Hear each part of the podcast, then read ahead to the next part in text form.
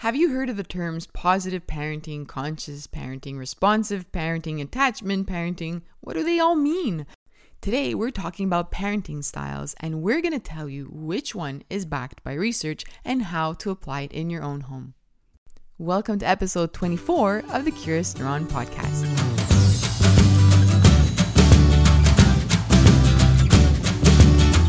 Welcome to the Curious Neuron podcast, parenting advice that is backed by science. My name is Cindy Hovington, and I'm the founder and your host. I have a doctorate degree in neuroscience, and I'm a mom of three. My goal is to bring you information from research that will help you parent your child. Whether you just had a baby or you have a teenager, Curious Neuron is here to answer your questions. Learn with us by visiting our website at curiousneuron.com. Join us on Instagram or Facebook. Join our courses, our live webinars, or our weekly family meetings on Monday nights. Send in your comments or questions at info at curiousneuron.com.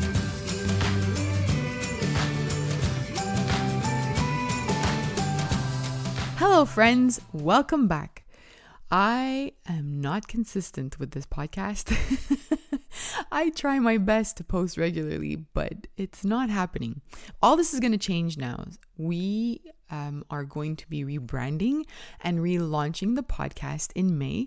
As you know, Marion has joined me on this podcast and we enjoy chatting together. So we want to chat some more. We're going to be taking the time to um, come up with episodes together and discuss research.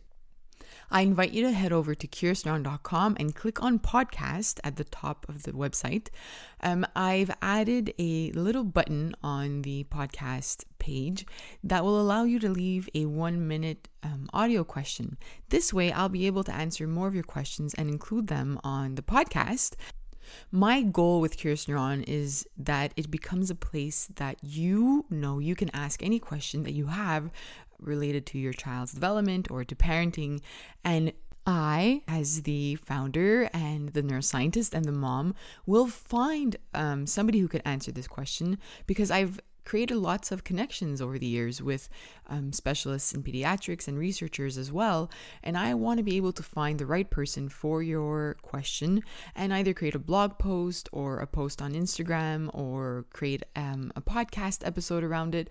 Um, so please head over to curiousneuron.com uh, and click on podcast. Also, I have a little mission for you. If you are enjoying the podcast, I invite you to head over to um, our iTunes page and rate our podcast on five stars, and please leave a review. This will let me know if you're enjoying the podcast, what you're enjoying about it, or if you're not. Um, you know, you could leave that review too if you want, but it'll just allow me to know um, what we could keep including or not including in the podcast. So I would appreciate your support. And also, I want to continue doing this. I just want to make sure that you are enjoying it. Today's episode is um, an episode that you'll need a notebook for because there's just that much information packed into an hour where you will have lots of tips that you can apply in your um, everyday life with your child. So I think it's going to be one of those conversations that you'll listen to over and over again. Um, also, uh, I absolutely love Jenna and Shauna's Instagram page. They have um, this feed where every single post is one that I save. Um, they are evidence based. Everything they talk about is backed by research, which I love. They are two child psychologists, and you can also get some information on their website, Helping Families Thrive. And what I love is they've launched a course, uh, a course that um, you could get the link by visiting curiousneuron.com and clicking on their episode under podcasts. Under the show notes, I have a button there, and you could access their course and get 20% off if you um, use the code HFT Curious. Um, again, that's uh, you can go to their website and click on the course, or head on to the Curious Neuron website, click on their episode, and you can purchase their course that guides you through parenting and is backed by science. Um, and enter the code HFT Curious to get 20% off. Okay, you've waited long enough. let's let's listen to the episode, and I'll see you on the other side. Welcome back, everybody. We're here today with Jenna and Shauna from Helping Families Thrive. And I am so excited to speak to them because you'll see if you head on to their Instagram account that they offer valuable information every single day, things that can help guide you in parenting and, and understand your child as well. And I'm happy that we're going to have this conversation about parenting styles and all those terms that you've heard about before. And we're going to set everything straight today. Welcome to the show. Thank you. Thank you. We're so excited. we also today have Marianne with us um, because we're going to, you know, add a lot of conversation today. We want to talk about parenting styles. And like I said, I think the main thing that parents were talking to me about or asking is what are all these terms? Positive parenting, conscious parenting. What should we do? And even with when it comes to researchers and and clinicians, we hear about authoritative parenting, authoritarian parenting what is all this? Let's um, kind of build a let's bring it all down to a certain level that we can all understand so that when we're using these terms in our conversation, all the parents will be able to know what we're talking about. So, how about we start with um, parenting practices or philosophies? What are those and what are the terms we hear? Okay, yeah. So, when we talk about parenting philosophies, those are generally different than parenting styles that are studied in the research. Um, so, in the research, that's where we have these concepts like authoritarian, authoritative, neglectful, and permissive parenting. And so, we can talk about that. When we talk about philosophies, we're more talking about a set of ideas around parenting that generally isn't studied as a whole. So, those are our things like conscious parenting or gentle discipline. Even positive parenting can be in there, although that is actually a term that's used to describe some parenting interventions that do have research behind them. And that doesn't make these philosophies good or bad. It just means that they are different than a well researched um, parenting style. And um, so that's what we want to you know think about. Are we talking about a philosophy that is helping guide a family because it aligns with their values? Or are we talking about a well defined parenting style that's been studied in the literature to demonstrate certain yes exactly. And one one way we like to conceptualize this is kind of you know if we think about what's been studied in the research over and over um, parenting styles are typically measured across two dimensions in, in, the research. We're not looking at parenting philosophies now, right? People's interpretation of how they might apply that research in certain ways. But when we look at what parenting styles are defined as in the literature and research, it's measured across the dimension of warmth and control. So those are the two kind of things that are, are focused on when looking at parenting styles. And how high or low uh, a parent might fall in how they execute both of those dimensions kind of places them in a different dimension of parenting styles. So, for example, if you are um, high on warmth and low on control, so things like setting boundaries, follow through, right? But you're really high on warmth, right? You strong relationship and lots of child directed play, let's say all these things. So, there's some really great strengths there but holding a boundary might be trickier for you. Um, and this would be called in literature more permissive parenting styles. And sometimes that label, right, Jenna, like that labels are always tricky. But all that means that label of permissive parenting, um, it just means that you have lots of warmth and boundaries are trickier. You're lower on control. When you have um, the reverse and you have really high control, so lots and lots of boundaries, high control, and you have low warmth. So things like the relationship building and and praise and some of those positive parenting practices are tougher for that parent. Then that would fall into more of authoritarian i always mess that up because it sounds like authoritative. Yeah me too. So it's authoritarian parenting. Basically that's harsher parenting right? Um now mm-hmm. both of those have been associated. So when you are having trouble with the warmth and when you're having trouble with the boundaries, both of those different styles have been found to have harder outcomes for kids and harder outcomes for relationships between parent child, right? What's been found to have the best long term outcomes for kids, right, and the parent child relationship is when you have a combination of high warmth and high boundaries.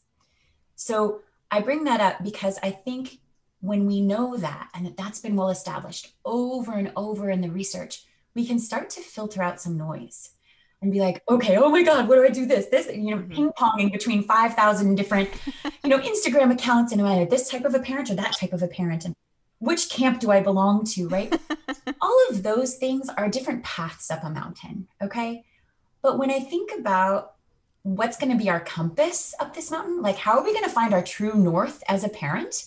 Like, hey, let's just head north, guys. Like, what does the research say will bring us north? Which I think we generally we want our kids, we want a good relationship with our kids, and we want them to be healthy and resilient people in life, right? Mm-hmm. And there's many paths up that mountain, but we do need a compass, right? And so the combination of warmth and boundaries, that serves as our compass, right? That's our due north.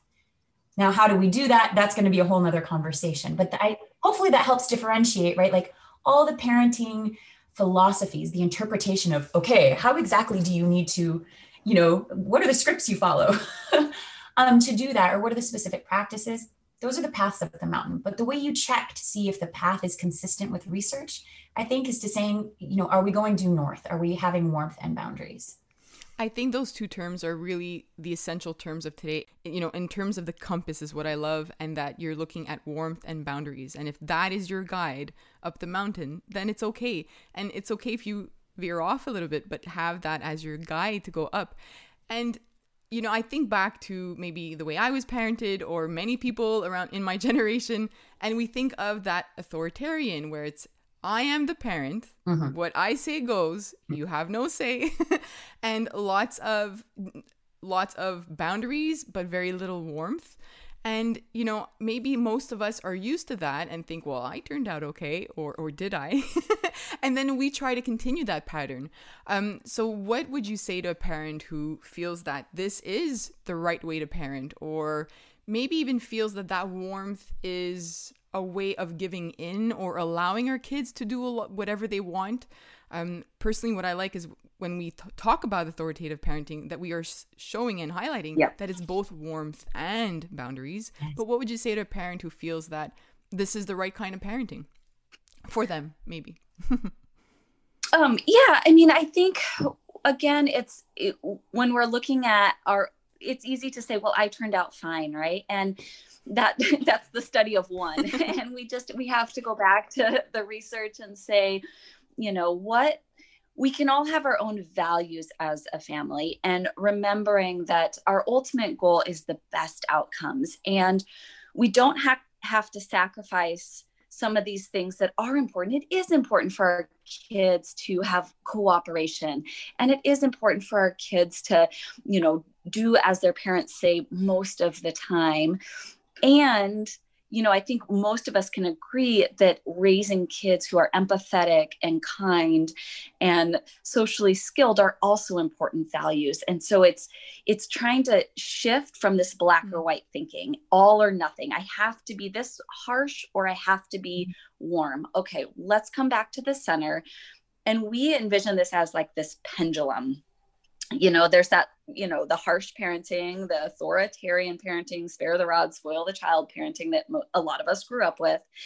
And then you know on one hand we have people say well that's how i was raised so i'm going to do this but we also have the people who say that's how i was raised i don't want that right? The people who didn't turn out fine or who who can uh, you know remember the effects of some of that. Mm-hmm. and sometimes we swing over here to i want to be opposite of that and now i really want this warm relationship and now mm-hmm. setting boundaries it brings up a lot of emotions because it's hard to see our kids in distress that's one of the things mm-hmm. that uh, when we talk about setting boundaries, I think most parents are aware that that's important.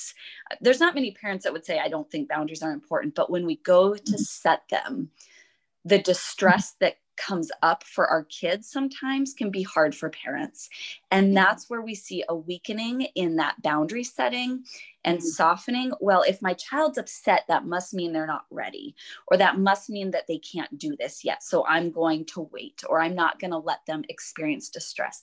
And that's where we know that outcomes for kids is not great Resilience mm-hmm. is built from experiencing distress and working through it, not from being rescued from it. And that's where we have to come back to that. That's going to be a quote. that was such a good that was such a good phrase. It's true. That pendulum swinging is um I'll say I've worked in in cultural contexts in which um, you know, we really are experiencing more of the harsher, you know, children are to be seen, not heard perspective. Um, and I love that you brought that up. um, and then I would say more and more, what I'm seeing is actually families coming in that are experiencing distress related to the pendulum having swung quite a bit the other way, right? I think that some of the research has been more generally accepted about, hey, you know, harsh um, parenting, yelling at your child, um, shaming your child, spanking your child. These are indeed associated with um, poor outcomes for kids, right? Things like increased aggression, um, and things like uh, a reduced uh, reduction in the positivity between parent and child, all of those things.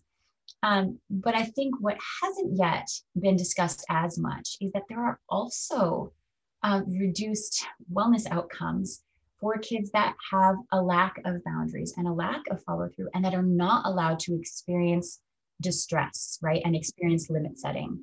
Um, and there are, right? So on that end of things, when when parents struggle more with follow through and limit setting, um, and again, we recognize that that comes from a lot of internal experiences ourselves, right? What we're bringing into parenting ourselves, right? Nothing will bring up your own stuff about how yes. you were raised than raising a human yourself. Oh, yeah. It will come back to get you, right?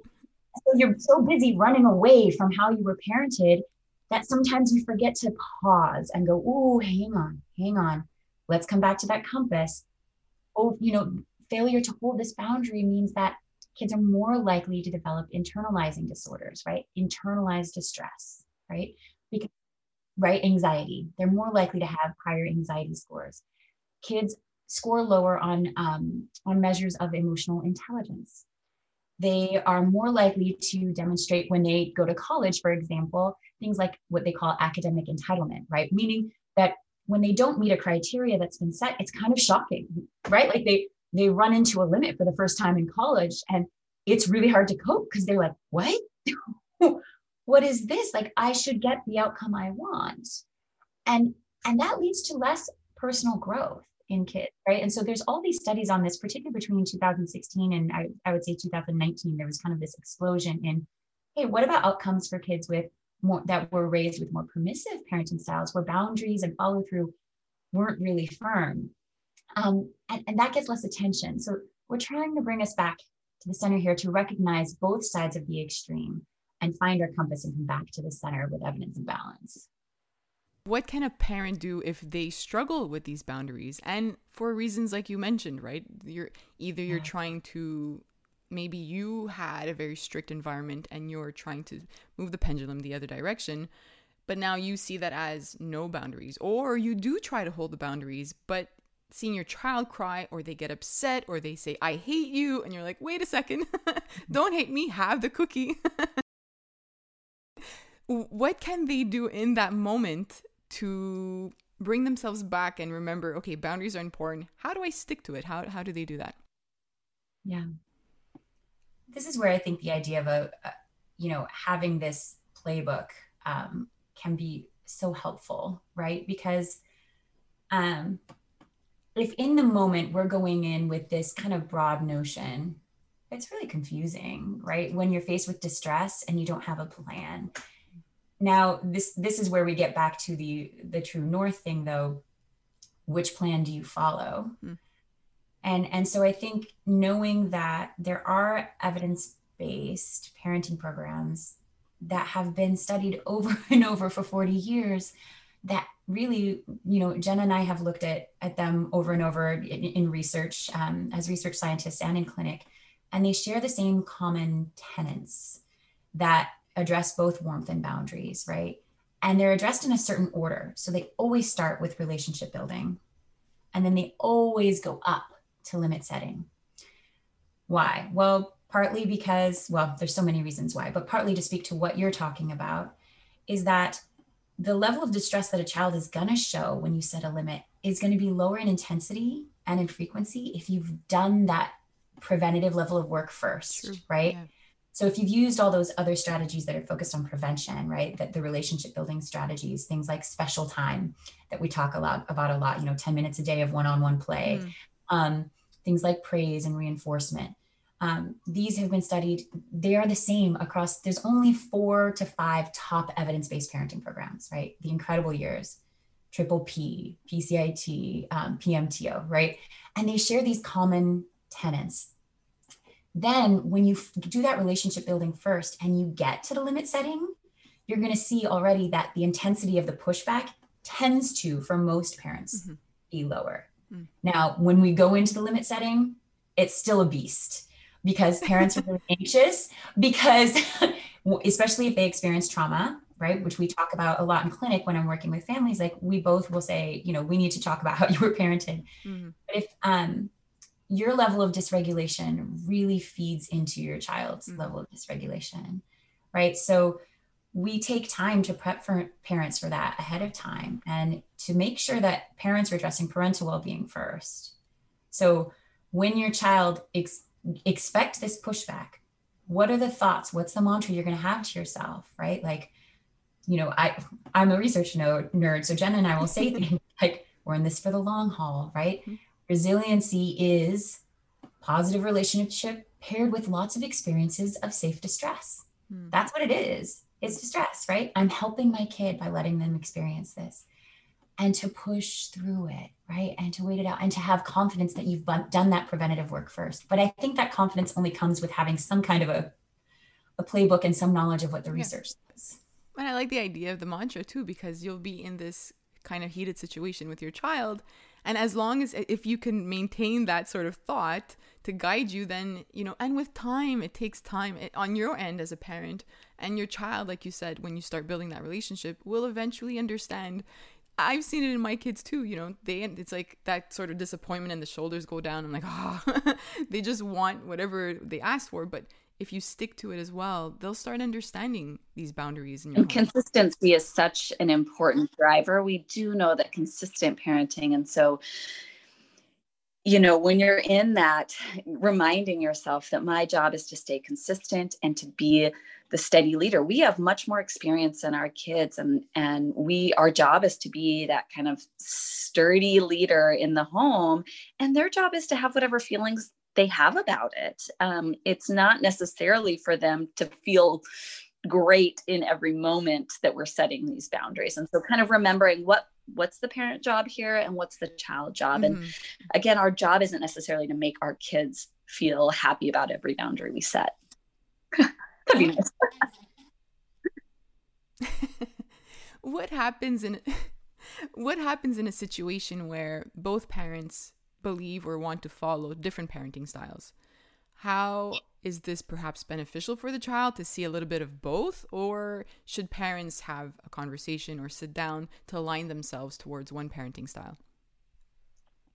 I, you know, I think this brings us back to our due north, right? Like mm-hmm. it is important that both parents are going north, meaning otherwise the kid's going to be being pulled in two actually different directions, right? So and when we say north, we mean warmth and boundaries, right? And following the core tenets of evidence based parenting programs, mm-hmm. right? Which we referred to earlier. And what Jenna alluded to earlier is that inconsistency in the research has been found to increase challenging behaviors, mm. right? Because if we just think about it from a limit testing point of view, right? If if I if you set a limit and one day, even within a parent, let's say one day the whining, I've had a great day. You know, I met all my deadlines the day before. I'm all good. My, by the time my kids are up, I've gone for a run and drank my coffee and I'm set. And the whining, nothing can get me down. So I'm like, I'm good. This isn't going to get me. Right. And then the next day, I'm like, oh my God, why can't you ever? Right. Yeah. that inconsistency, when you set a boundary like that, the kid every day is testing, like, where are we at today? Where are we at today? right. And they never know, like, let's, let's put some feelers out right? But that can also happen between parents, right? So if one parent has one response and the other parent has a different response, that's going to be problematic. And and the research has shown that if your kid is spicier, right, or has something, you know, an actual wiring difference like, you know, ADHD, attention deficit attention deficit disorder, or some difficulty in executive functioning, that consistency becomes that much more important because that can lead to a lot of increases in oppositionality that will follow them throughout their their life um, and have longer term effects right? And more serious diagnoses typically follow. So consistency is super important. This is the reason jenna and i you know in clinical practice we always if there's more than one parent we require that both parents participate. Because if one parent does it and starts going this way in their parenting style and the other is still staying their previous course it has worse outcomes right but how about in the in the in the situation where you've decided okay i, I think i'm gonna i want to change start changing my parenting technique um, what advice would you have for for for someone? Let's say how long is it going to take for them to change their parenting style? And at what point should they bring their their partner on board? Is it right away? Should they just start feeling things out start making changes and then uh, see how it goes or see or get a, a specialist on board right away what would you what would you say to a, a new parent? I mean i think it would it would definitely be what is driving that.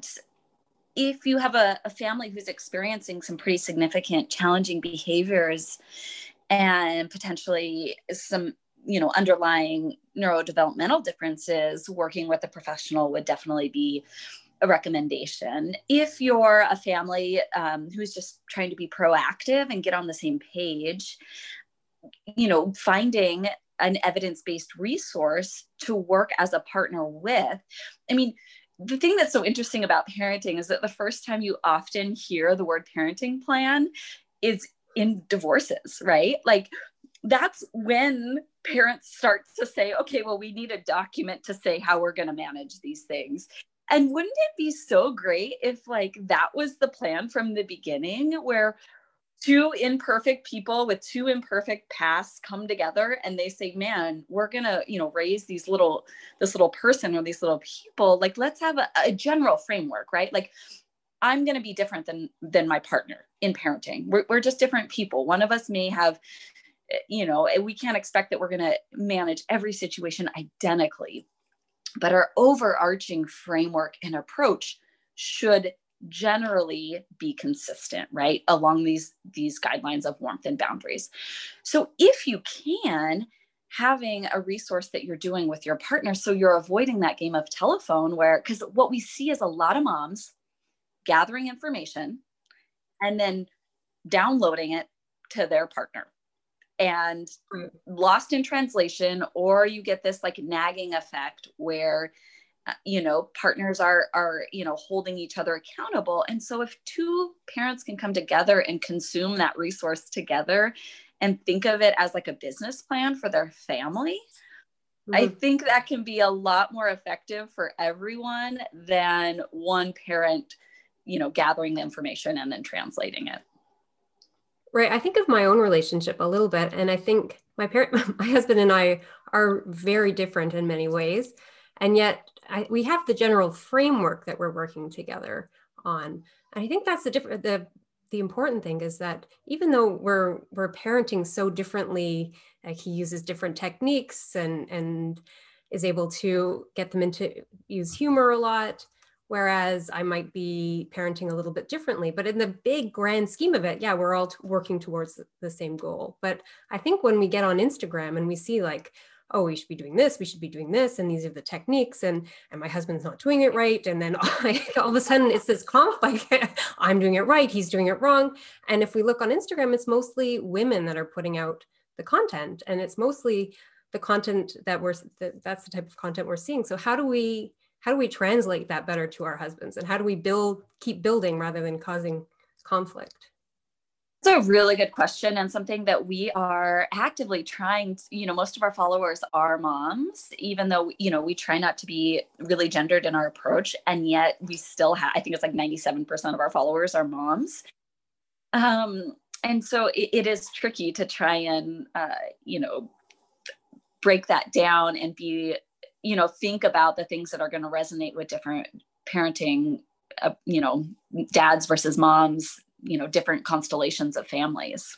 I think this brings up an important point though about just like the inherent biases and and culture of the parenting world right? Like so this it's gendered. It's also you know i would say there's a heavily white voice in there that can feel really excluding to people of color. Um, the parenting styles often are really about white parenting styles you know um all you know so it's it's about gender and it's also about just exclusion in general.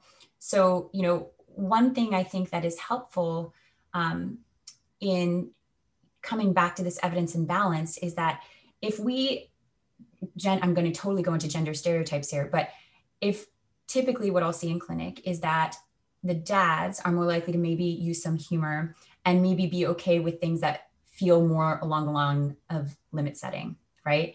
And the mom is doing a lot of nagging about like that was too harsh or you need to process that emotion or right? And when we have one guidebook that kind of says like okay actually you're both right. Like how you're both going to learn from each other here. Now in which situations are we going to use warmth here and do that preventative work? And which situations are we really going to say hey bud i made this limit clear. That's a no-go and even using that right. language in parenting culture right now like I get nervous before I talk that way in social media, right? So I'm Latina. I work with a lot of um, Latinx families, a lot of Chicano families. And I'll get the feedback of like, that's some white mama stuff, you know, like, right? So if you look at cultural adaptations, for example, in, um, in evidence-based parenting, Latino populations tend to give a lot more deposits and a lot more withdrawals into the emotional piggy bank. There's just a lot of input that happens in our culture. and so, and there's nothing wrong with that, right? So, how do we adapt? The same thing for genders, right? Like, how do we come back to this middle ground and say, hey, you know what? There's a lot of paths up this mountain. You can have a different tone and still be setting a limit. You don't have to, you know, this idea of saying, like, you know, your kiddo's hitting you and and if I say to some, you know, families, and and I think a lot of the dads too, like when your kid is punching me in the face, I want you to gently say, "Oh, buddy, you look really upset right now." I'm gonna be, and I'm I'm being facetious on purpose, right? Because yeah. I'm yeah. I'm trying to be real for my clients. That's what's really happening in the non-white woman yoga culture world of parenting, right? Like. And so we have to think about that and own that and be like, how many families are looking at what we're putting out there and being like, oh, this isn't for me. Mm-hmm. Dads are looking at our stuff and they're like, do what now? Yeah. No. or you know sometimes i see you know people saying well you know kids are allowed to say whatever they want and eye roll and back talk and my heart goes well yeah your child who is white might get away with that in the public school system but i feel fearful for a parent of color who's getting that message and saying my child doesn't get the benefit of the doubt like your child does. And and that that makes me scared because i feel like some of those messages might you know i can't speak for a, a person of color and how they're interpreting that. So i don't want to because that's not my job but i do you know wonder what that message might be like if they're worried about their child's safety and they're hearing messages that it's okay if their child back talks and eye rolls because free expression of emotion is fine and yet their child's not um, you know treated equally in in our public schools yeah I want, I'm so sorry. We went off on a passionate rant. I, think it's important to do that. I, I, one of my questions was about talking about culture because the, there will be cultural mm-hmm. differences. Um, so I, I really think it's good that you, you brought that up and maybe we could touch upon it again in this con- in the next question because I think a parent who's listening to this might say, okay, fine. So now I, that compass that will lead me to the top of the mountain, I need to think of warmth and I need to think of boundaries. But what is warmth with my child? And what are boundaries? If i'm putting my child in timeouts is that fine? Is that okay? If i'm yelling at my child is that a boundary? Am i showing that this is wrong? Maybe they're questioning all this. So can we take those mm-hmm. two terms and sort of break them down in everyday situations so that parents could have that compass a little bit more clear in their minds? Yeah absolutely. And i think i want to point out this one idea before i jump into a few examples is that this has not only been found in like overarching parenting styles, but it's found within subcategories of parenting. So when we look at feeding practices, um, we know that the division of responsibility and what the parent's job and child's job can lead to better outcomes with picky eating and body image and those type of things and we've also found it in the anxiety literature that you have to have um, you know validation plus boundaries in or in the mm-hmm. treatment for anxiety disorders involves some pretty heavy boundaries yeah i mm-hmm. mean you know so this is it's specific to parenting in general but also kind of these subcategories so if we want to take an example of you know feeding for example and mealtime stuff so what uh, you know permissive parenting might look like in that would be to frequently make a meal a specific meal for a child because they don't want what the rest of the family's having right? Yes. so you're you know you're Got kind it. of that um you're constantly kind of giving them whatever they want to eat even though the rest of the family's having something else right? That might be more permissive. And more authoritarian parenting might be of forcing a child to eat something when they don't want it right? You have to finish you know five bites before you can leave the table or get your dessert and the warmth plus boundaries is, you know, this is what we're offering. This is your choice. And you get to decide if you eat or how much you eat. And so that can be kind of one example of how the warmth and the boundaries come into play. You know, another example at drop off for school, uh, authoritarian, that harsh with uh, parenting approach might be, you know, if your child's experiencing some distress over preschool drop off, to be like, it's no big deal, get over it, you're going to be fine, um, stop crying, and pushing their child to transition really quickly.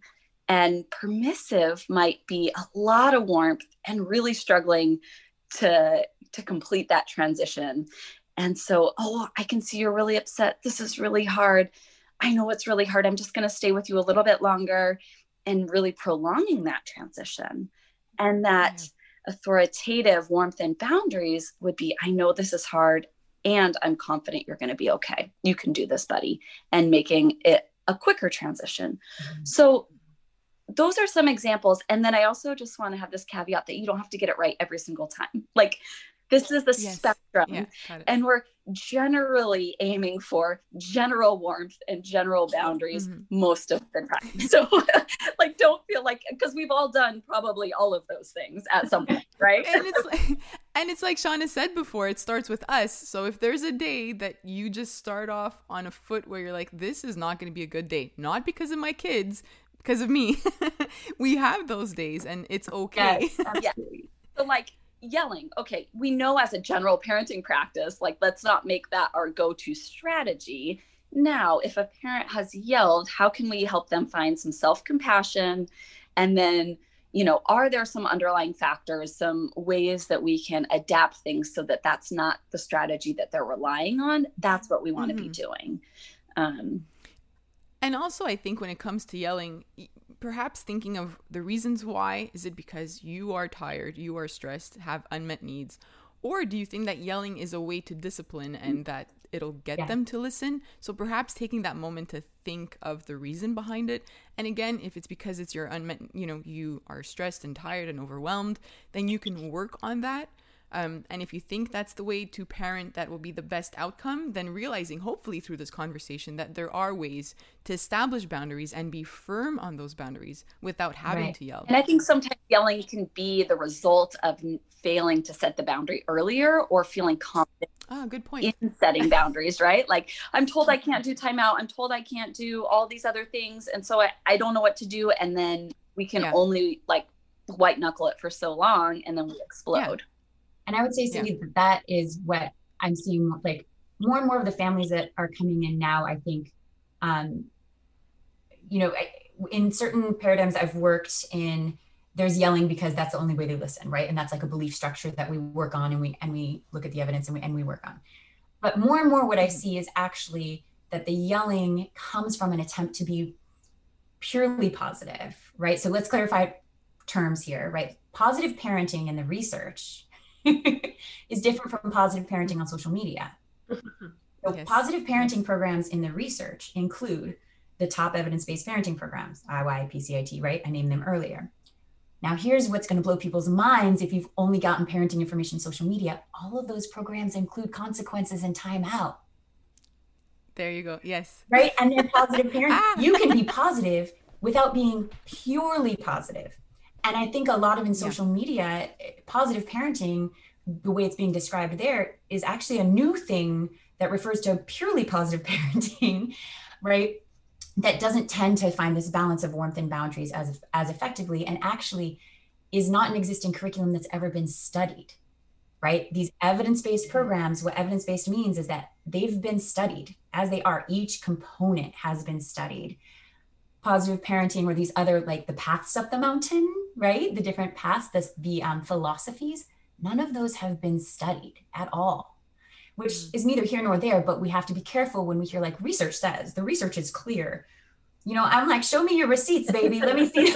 yeah.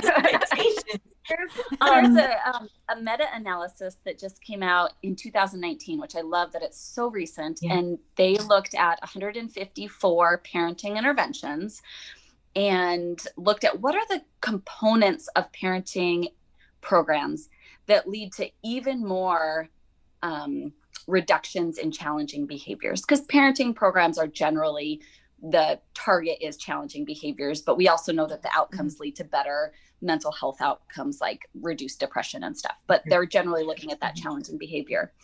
And they looked at 26 techniques that are taught across parenting interventions. So, problem solving, empathy, um, ignoring, timeout, consequences, all these things. And they found that three components led to even better outcomes. So, even more reduction in challenging behaviors. And those were positive reinforcement, praise, and logical consequences. So again, we mm. come back to warmth and boundaries. Mm. And a previous meta-analysis looking at parenting interventions found um, similar, though slightly different effects that child-directed play and timeout were the two components. And so, but again, it comes back to warmth and boundaries. Mm. A family might choose not to do timeout, but they have to have the boundary piece, right? We're not saying you have to do X, Y, and Z identical to this every single time, but we need both sides of that mountain or you're going to fall off. Yeah. And I love that you mentioned logical consequences. I think that's something we need to keep in mind when we're dealing with certain behaviors because if a child is doing something and there's a consequence that has to be given for that, that you give them some random thing that's not linked to it, how are they supposed to know that that's the action that they need to work on or stop. So, can you define that a little bit more when you say logical consequence? Yeah, and I don't know what it looked like uh, in every single intervention. So, I can talk about it from how I teach it, but every intervention might have it yeah. slightly differently. I mean, generally, so there's a natural consequence, which is just the result of the behavior without any parent intervention. So, if a child mm-hmm. refuses to wear a coat, and then the natural consequence of that is that they're cold right so no parent yeah and so sometimes we have to let the natural consequence play out for our children without rescuing them yes um, and and mm. some learning can occur um, but a logical consequence is where a parent uh, you know has to participate in it so it might be that if a child throws blocks the blocks are removed for a short period of time. Um, so it's related mm-hmm. to the offense, is generally what we're talking about. Some programs yeah. do include this idea of some logical consequences being less related than we might sometimes think. So, like uh, the addition of like a work chore or um, oh. or removal of privileges that aren't always directly tied. So those do actually fall in the category of logical consequences in evidence-based interventions. Yep. Got So I think an example like for an older kid also, you know, if if there's a lot of arguing and negotiating going around at the end of screen time, right, then that child would have five minutes less of screen time the next time it's it's time, right? So there's lots of ways. The idea is to try to make it as closely related to the behavior as you can. And if in a moment you're like, crap, I can't think of one, every parent has their default bank where they're like, okay, I guess that's screen time. And that's not going to damage your kid, right? That is not going to damage your kid because you're holding the boundary and you're combining warmth and boundaries and it's all going to be okay right? So it is okay to have, you know, your backup plan of like when I can't think of something, here's a consequence. Um, but generally speaking, you do try to make it related. When people think of consequences, they think of like, go to your room or like, that's it, you're doing right. And that's not what we're talking about. That in no way, nor with a timeout or consequences. The, the research, the evidence based programs that teach those things never involve a harsh statement like that, right? Never ever has it been taught that way. Um, so we're talking about something that is pre-planned and calmly stated. And you know, if my son misses peeing in the toilet and I hand him a paper towel and say, "Hey, bud, you know, you missed a spot, wipe that up." That's a that's a logical consequence, right? And I'm not yelling. It's very matter of fact. It's like, hey, here's what happens. Made a mess, clean it up. And I think I think this is actually like pretty unpopular in social media. And so sometimes we get really nervous about it because we're like, this feels so different than I think um, what parents, you know, what what a lot of stuff is out there. But but the direct messages we get from people are like, I just feel so bad. It's like this dirty little secret that I do. I time out, and I'm afraid that I, I can't tell anyone, or um, and then we also have all these parents who are so afraid and then they're yelling a lot and then they feel so much shame and guilt because they're yelling. And we're like yeah. where did this happen where like we know that yelling is actually harmful? I mean I, and i don't want to this to be guilt inducing but we know that that being used as like a frequent strategy does fall on this harsh parenting realm right? And consequences have never been shown to be harmful and yet like our parenting pendulum has kind of swung where parents feel so much guilt about these things that that they're now because they have no tools are relying on some of these other things because they don't have anything else well, I think that's part of also the misconceptions that have come about just because of all these terms that we're using, everything being positive parenting and everything being attachment. And we're not, we're forgetting the boundaries part of it. And I think that maybe this is part of the reason why in relationships, you know, somebody might say, well, I don't want to only do that. I don't want to be like the lovey dovey kind of parent that sets no boundaries for my child. But really, when you're looking at the research, you're seeing that you need those boundaries. They're important. And like you said, consequences are part of it. There's nothing wrong with that as long as we are realistic with our goals and that we, like you said, we make it um, logical to to what's going on. Can we touch on um, timeouts just for a little bit? I, I because I think we can have a whole conversation on this. Um, but a parent might say, okay, if I'm following this parenting style that we're talking about, can I give a timeout? Yes. there you go. Next question. okay, I'm going to say yes with 5,000 caveats. so if you are practicing evidence based positive parenting program, which means you have done all of these other steps first, right? So you asked earlier about the components. They when we looked across, and this is how Jen and I created our course, right? Like we we went across the top parenting interventions and we said, okay, oh my gosh, this is so much for parents. What are what's every single thing that overlaps between them? That's all we're going to focus on. Like what do parents need for due north? Like let's just bring this, let's just get out the noise, right? So the core components relationship building through one on one play mm. and little tiny interactions of warmth during the day, not being attentive to your child all day, little tiny interactions during the day. Yeah. Okay. There's a component. Then, you know, positive reinforcement and teaching new skills, which includes praise, but that's a whole nother talk we're going to talk about. it includes evidence based praise, right? Setting clear limits by having family rules and giving clear commands. That's in every evidence based parenting program. Okay. And then following through when limits are crossed with natural and logical consequences and timeout to calm down. Now, if you are doing all of those other things, right, you likely aren't going to need those top those top interventions as often, right? But if you're doing all those other things in an evidence-based way, right? And yes, then you can absolutely do a timeout. It is never taught first because timeout is only effective if it's done according to research and used sparingly. Dosage matters. So if you're giving 20 timeouts a day, there's an issue, and we would look at those previous skills, right? See what's going on. But the way that the timeout is done matters. And 85% of timeouts done by the general population are done incorrectly.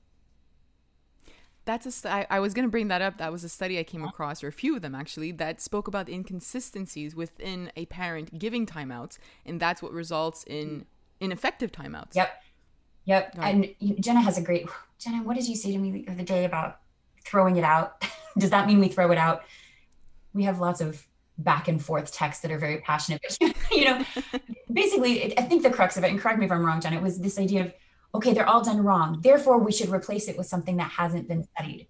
Mm-hmm. No, that's a calling to us as scientists, as professionals to be like, oh crap, we need to do a better job of getting this information out to parents, of not being scared to call it timeout because it has a bad rap on we're not going to have as many followers. That's all right. you know. So so no, let's call it what it is and let's teach people how to do it properly so that it's an effective and compassionate timeout. There's a study that talks about parents that are tend to be more anti timeout and that really want to have a positive democratic relationship with their kids are more likely to use yelling even though they say hmm. that they don't yell right when they're parenting. Why? Well because if you don't have an evidence-based tool to go to right and you're trying so hard to be positive positive i'm gonna be positive. Look i'm not Sam. i love you sweetie. Do you think that we could? I'm being so nice. And the end of the day and you're like i've been so nice and you're still not listening. And you blow up right and you're not also allowed to use positive reinforcement, right? Because we've also heard that positive reinforcement, we're not supposed to use that either. So these parents are going, I can't praise, I can't use rewards, I can't use timeout, and now I don't know what to do. and, and now I'm yelling, which is the one thing that we actually know is not great and now it's 4 p.m. and I have no more patience. Yeah, and I lost it. Or, you know, I've been that parent, so this is, is absolutely no judgment to any parent. Same. Yeah. So, can to answer your question, Cindy, can they do a timeout? Mm-hmm. Yes, they can do an evidence-based timeout in the context of all the other tools of a research-based, sorry, yeah. evidence-based parenting program being used. A evidence-based timeout is very different from like the timeout of the 80s of like go to your room and like being there for two hours by yourself while your yeah. parents have a glass of wine why. or something. yeah. right? Like that is not what it is. It is a very thought out procedure um, that actually involves less harsh interventions than some things that we see being substituted for timeout, like holding a child's arms down when they're trying to hit you which is more associated with increased risk of people being hurt and also a parent ultimately losing it because they're like, I want to be a good parent. You're punching me in the face and cursing at my face, and I'm holding your arms down. It is it, that it's just a matter of time before that turns out ugly. so, you know, following the procedures on an evidence based timeout, again, you know, if you look at the incredible years, I think they do a really nice job of combining the warmth and boundaries in a parent friendly way um, our content walks through how to do an evidence-based timeout. And and we walk through the difference there are some different approaches that can be taken different paths up that mountain that will still take you due north. And so you can make that choice for yourself. So you just um, summarized a little bit about the course that you guys are launching. Can you talk to us more about that? Yeah. So like shauna said we looked at the top evidence-based parenting interventions and we looked and then we also read um, literature like crazy the research on that meta-analysis. There's been a few meta-analyses on parenting programs and key components.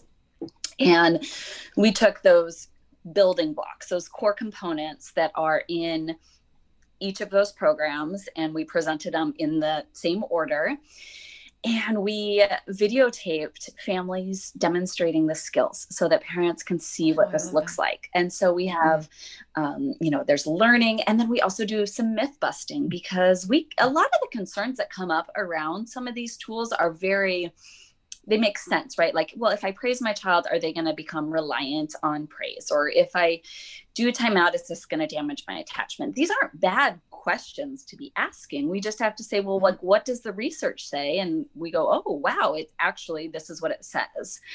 Mm-hmm. And so that's, we present the research with citations and then show video examples of kind of those core components.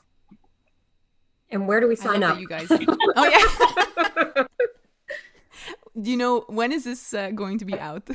well, it's available for pre-sale on Monday. So, um, and we would love to give your listeners a discount code for the program. So, Cindy, we can get that to you, and then yeah. um, so pre-sale on Monday, and then it will be released on March 18th live. So we do have a okay. pre-sale price, and then um, it'll be live on the 18th. And our goal of the program is really like this playbook idea, this compass idea and that we're going to have more confident parents so that like at the end now you know truly what the tenets, like what the essentials of evidence-based parenting are, right? The you can put your mm-hmm. flavor on it. You can be you and do it. You can be right, different cultural backgrounds, different genders. You can execute these skills, and then when you go on social media, you're kind of going to be like, that doesn't jive with these basic mm. tenets that I know. Hmm, I'll put that aside. That's not serving me. Versus like, yeah, that seems like a cool take on a something that's consistent with what I know about research and move forward confidently, right? Yeah, because going back to those philosophies, a lot of those are great and they involve that warmth and those boundaries. And so you can be the, you know, if you identify strongly with that gentle parenting philosophy um, or the conscious discipline philosophy or all these different things, as long as you're, you know, kind of going up that mountain, we're good. Yeah.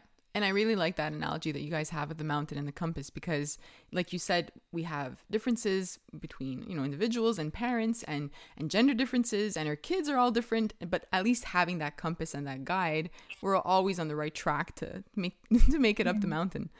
I was going to ask um you know what are your three first steps I guess for a parent who's listening who says okay I was not on that track up that mountain but I want to be now um, one, how long will it take before I get to the top of the mountain or before I see a difference? because parents always want to know, you know, how, what is this time here, the commitment? and also, you know, what should I start doing tomorrow? Um, Jenna, you want me to go my first three? Sure. Yeah, All right. can go. I'm curious if yours are the same or different. Let's see. we we started to share one brain, so we'll see. Um, so I would say that the first step is to um, select an, a, a resource, right? Like select one to start because you're gonna go nuts. now be careful in how you select that resource. So, you know, hopefully we can present a resource list, right? Um, in, in the evidence-based programs, the top evidence-based parenting programs, and where you can look programs up for yourself to see, you know, when you hear a program, does this have any evidence behind it, right? Um, mm-hmm. So select one from that list that can, you know, include our overview of evidence-based parenting programs, or it cannot, right? That that's not what this is about. Just please get something evidence-based. Um, yeah. So pick one of those, and um, and start off with one tool at a time. Don't read a parenting book, right? This is going to be like plan on three months. Like, okay, for the next three months, I am going to really familiarize myself with this playbook. I'm going to get my compass working, right? Um, I'm not going to get to the top of the mountain in three in three months, but I'm going to be confidently moving in a direction that's consistent with my values, right? And so, you know, give yourself a few months and take one tool at a time. So all of these programs, like we said, are going to present one tool at a time and they're going to be consistent with what we've outlined. Okay. Take one, make yourself accountable, log it somehow, right? Like, okay, I practice this consistently. Yeah. If you have a partner, my partner has practiced it consistently. We've talked about this. And then only when you feel confident in that one tool, then say, okay, now I'm going to do this.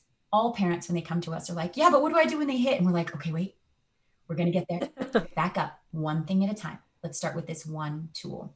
So find that one tool, select one tool at a time, document, and move on only when you've mastered that one tool. Those would be my three steps. And that that one tool or maybe first step could even be working on yourself. Yeah. That might be a good first step too. you never know. I love that. I mean, we actually we start the course with um, so we cover parental um, well-being. We have a whole module on because that does matter in outcomes in our in our course. And our course starts with a ref, a deep reflection from parents. It's not parenting is not a checklist activity this this stuff is personal this stuff is messy this stuff is vulnerable.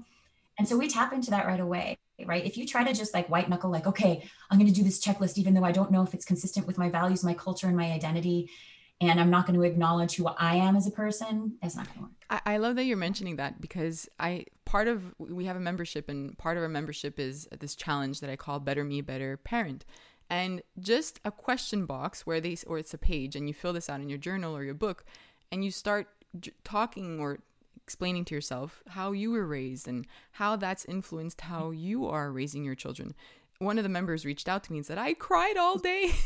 and it's because she had never taken the time to really sit with it and and let it simmer and realize the connections between the two and i think it's great that you're mentioning that because that does impact how we parent and our well-being as well yeah and if i were to say that there's one thing like one skill that i can start tomorrow before i've even purchased a program yet right is mm-hmm. um, child directed play. Um, and so true. or a special yeah. you know it's referred to as child directed play special time um, child directed interaction i think is another word that it goes by. And you know we have some posts on it other other people have posts on it as well but just 10 minutes a day of um, child led play where you're really filling mm-hmm. your child's emotional piggy bank. And you know that would be where i would start if i had to pick one thing. Thank you so much for joining me yes, today i think that parents will have lots to i think this is one of the episodes where they you have to take out a notebook. If, if you're at the end of the episode just start it over again. Take out your notebook and write down some notes and then head over to helping families thrive. You have um, an instagram account and a website as well i believe with an awesome freebie. Um, what else uh, besides the course is that everything else where people could find you yeah, uh, we have a new website coming on Monday, so it should be there by the time your listeners are hearing. The- oh, sorry. Yeah, the freebie I thought was from your website. it is on our website. Yes, so they can. oh, the, it is okay. They can get the freebie on our Instagram page, and we have a new website and the course coming on Monday.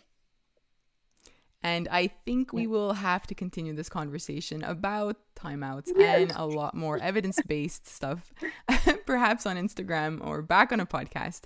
But thank you again. I love it. Thank you so much, Cindy. Thank you.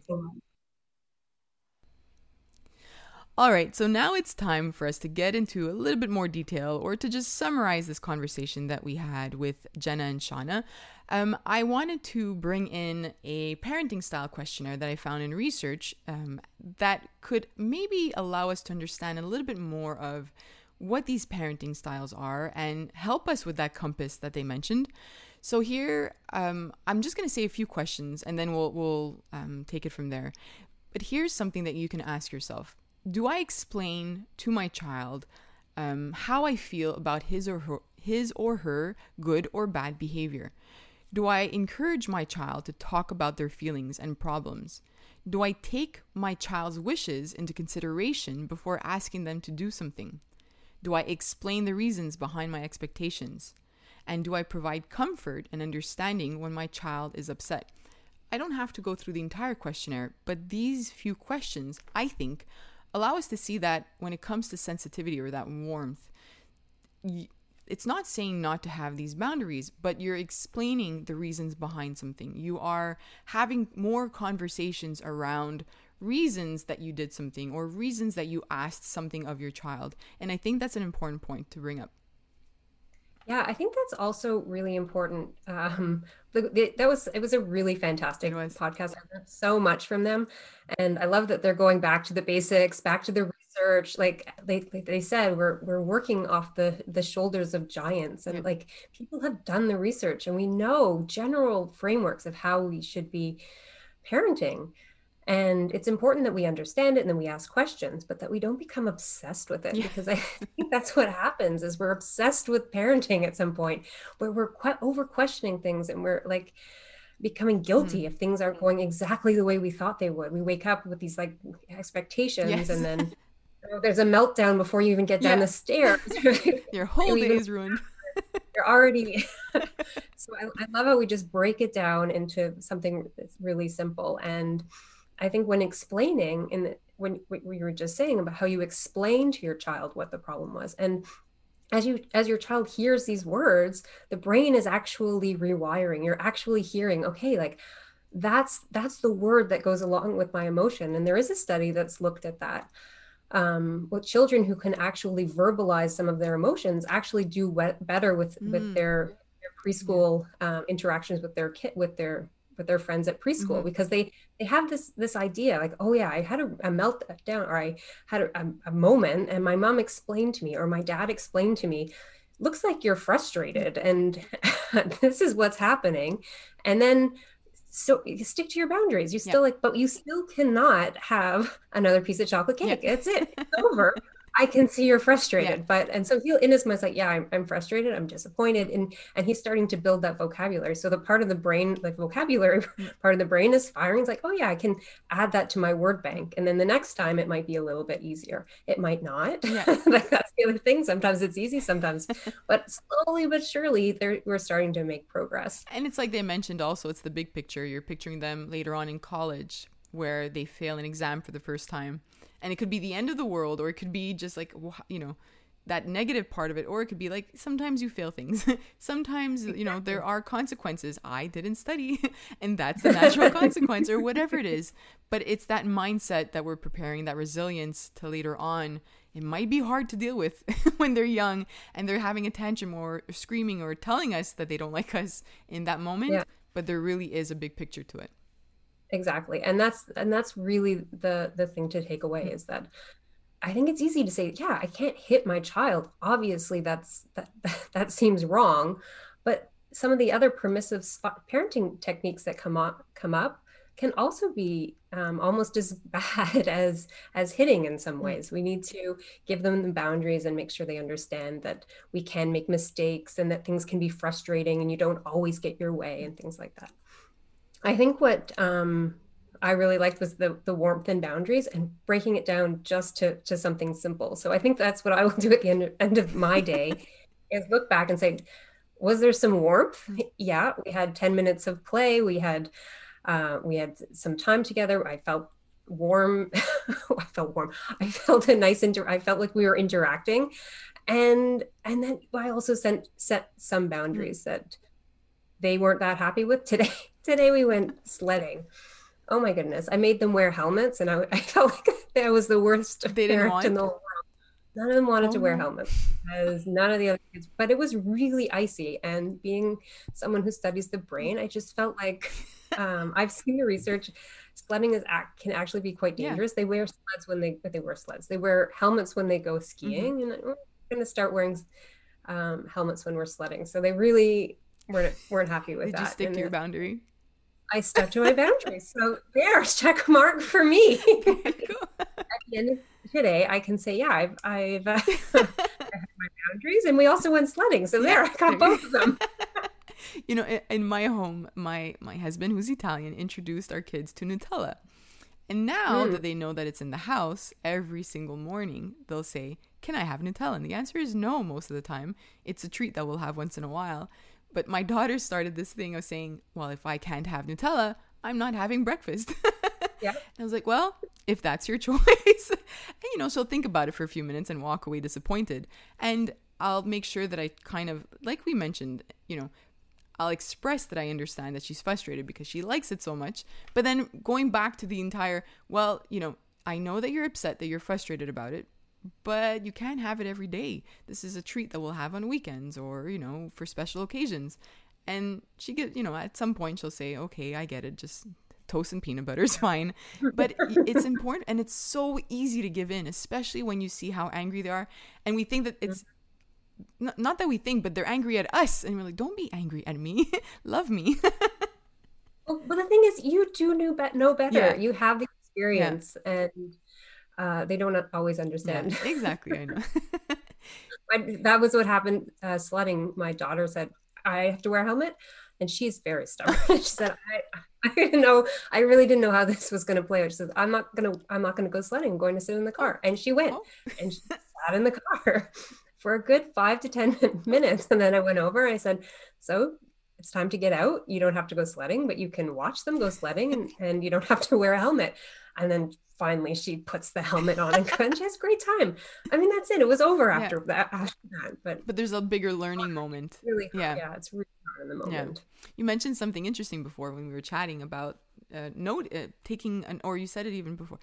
You mentioned like writing down notes at the end of the day, and I think that's a great way to go about it because then we are being more aware of our day and more aware and mindful of what we're applying with our child when it comes to parenting and that can help us see you know what we need to work on or what we're doing not well but the way that we would want to Right. Mm. I think that's really important is that we're we're learning. Every every day is going to be different. We're going to learn something new. We're going to we're going to uh, different boundaries our different mm. boundaries are going to be pushed Exactly, and yeah.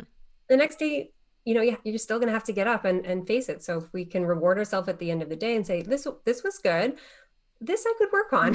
and, and then you can, the next day you can get up and, and work on it. And we're slowly but surely changing our, our ways and, and becoming, uh, let's say better Yeah. parents or yeah, I know. and it's journey, you know? exactly. And you know what? Everything should be written on one page for that day, and then the next day is a new page. It's a new Yeah. day and a new page. Doesn't matter, you know, what f- you called a failure the day before. It's over, and our children get over it much faster than we do. So Oh, absolutely. and just move on and learn from the mistakes and then or mis- not mistakes because they're not they're mistakes we make it look like mistakes or failures and then we have guilt around that but they're not they're always learning moments so that we can build from that so just Right. And I think that's a great way to spin it is it's not really a mistake. They're actually learning. Yeah. When I love it when my kids are are fighting now, um, I tell them, oh, this is conflict resolution. They're learning something. They're learning they're learning to, you know, get over this conflict and I let them fight for a little bit. Eventually I'll have to yeah, eventually after the it's coffee not always a negative thing. You have to like look for the positives. exactly all right thank you so much we're gonna chit chat for the next uh at the next episode and chat more about our life with our three kids Chatting with Cindy and Marion. and all those kids bye bye Bye.